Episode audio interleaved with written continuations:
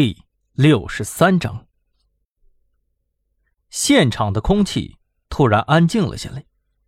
女人跌坐在地面上，脸上一阵惨白。王旭东把脸背了过去，努力克制了半天，最终还是没忍住笑了。那个女人费了半天的劲，才从地面上爬了起来。没过一会儿，又开始嚷着是别人欺负她的儿子，栽赃陷害她。这人呢，这不是妨碍公务吗？去去去，处理了吧。李明耀皱着眉头吩咐说道。收队之后，张浩调取了这孩子的行踪录像。呃，同志们呢，从监控上来看，他确实是凌晨自己从网吧里走出来的，沿着河往上游走，然后自己下河的，没有人推他。只不过吧，张浩卡住了，他不知道该怎么形容这种感觉，大概上就是诡异吧。哎呀，要不然你们还是自己看吧。监控画面上显示，起初程锦还很正常，但是没走多远就开始发疯了。只见他对着空气抓挠踢打，两只手无力地挥舞着。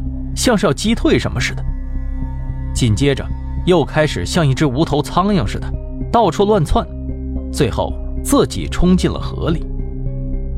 我说老李啊，你们有没有跟校方确认过这孩子精神状况怎么样啊？张浩忧心地问道。不会是什么病发作了吧？李明耀回忆了一下，说道：“嗯，没有啊。”班主任只是说这孩子平时有些叛逆，没说有什么精神病的征兆啊。汪旭东虽然在旁边一声不吭，但是明显是在犹豫想说什么。哎，汪旭东，想什么呢？一星拍了拍他，问道：“要是想说话，你就说呗，啊，说来听听，没事的。”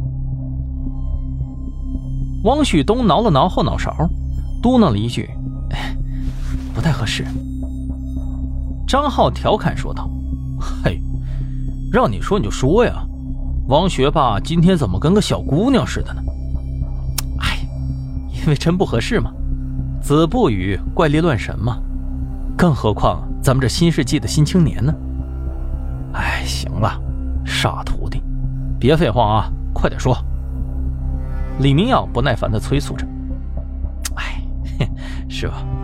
哎，就是我之前不是帮着隔壁的组调查吗？然后那几个自杀的小青年呢，死之前也有这种奇怪的表现，而且学校里头还越传越邪乎。他们有一个共性的特点啊，就是好像啊都欺负过段雨丽。其中一个坠楼自杀的小胖子呢，在留下的遗书里。”有一半话呀，都是对段雨丽道歉呢，甚至还写了求求段雨丽不要杀他之类的话。结果我们调查了一圈，发现这小胖子跳楼的时候啊，段雨丽是老老实实坐在屋子里上课呢，其他同学都看见了。不过这孩子的家长啊，接受不了他自杀的事实，就把气撒到段雨丽身上，到处去乱讲，结果传着传着。就变成了欺负段雨丽会遭报应这样一个流言。易星听完恍然大悟：“哦，难怪黄毛说他们害怕呢。嗨，易顾问，所以嘛，上次我才问你们，不觉得段雨丽有点奇怪吗？”易星注意到，卷宗里有一起职业技术学校女生的自杀案件。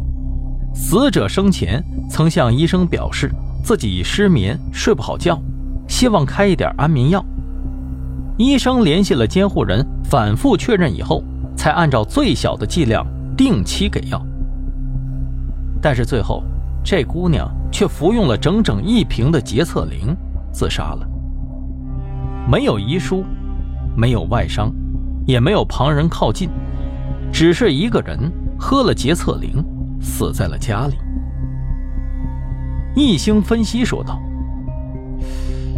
程锦刚捞上来的时候啊，身上到处都是摔伤，这说明他的确是受了很大的刺激。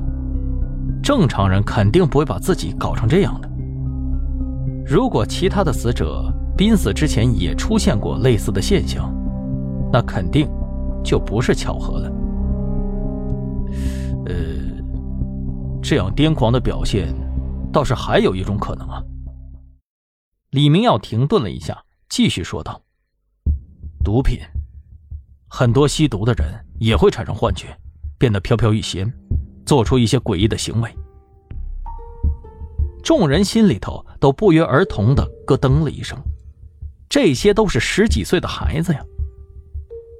一星反驳说道：“嗯，不对，不太可能是毒品。这几个孩子他买不起，其他的致幻剂倒是有可能。”这时，办公室的门被推开。丁文璐面容疲惫的拿着尸检报告走了进来，他听见大家在讨论幻觉，若有所思的点了点头。这方面我们倒是没有怀疑过，不过我可以查一查。没过一会儿，丁文璐又回来了。这是死者随身背包里掉出来的香烟，虽然泡了水，但是我们还是在里面检测到了 LSD，麦酒酸。二乙酰胺，俗称致幻剂，但是市面上是没有办法轻易获取这些东西的。这个东西也有可能成瘾。我们之前一直忽略了对证物的检验。我估计之前的几名死者，也是生前服食了致幻剂。哦，这么说的话，那小胖子的遗书，汪旭东陷入了思考。也有可能。是在不清醒的状态下写的。见大家都不说话了，丁文璐主动检讨：忽略了对现场证物的足够调查是我们的失误。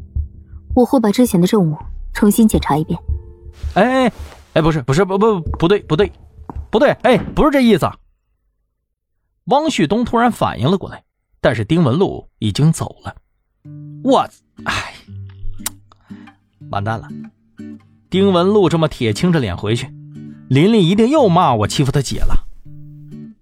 他垂头丧气，一屁股坐回到了椅子上。你这傻徒弟啊，就你这性格，就该磨一磨你。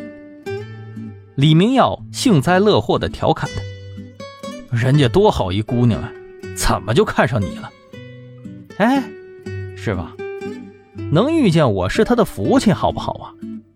你看他整天跟个男人婆似的。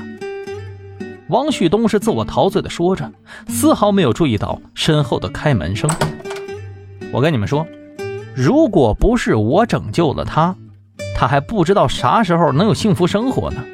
林，哎，琳琳，哎哎哎哎哎，疼疼疼！一星耸了耸肩，用眼神告诉王旭东：“你自找的。”亲爱的听众朋友们，本集播讲完毕，感谢您的收听。如果喜欢，记得订阅和打赏一下哟。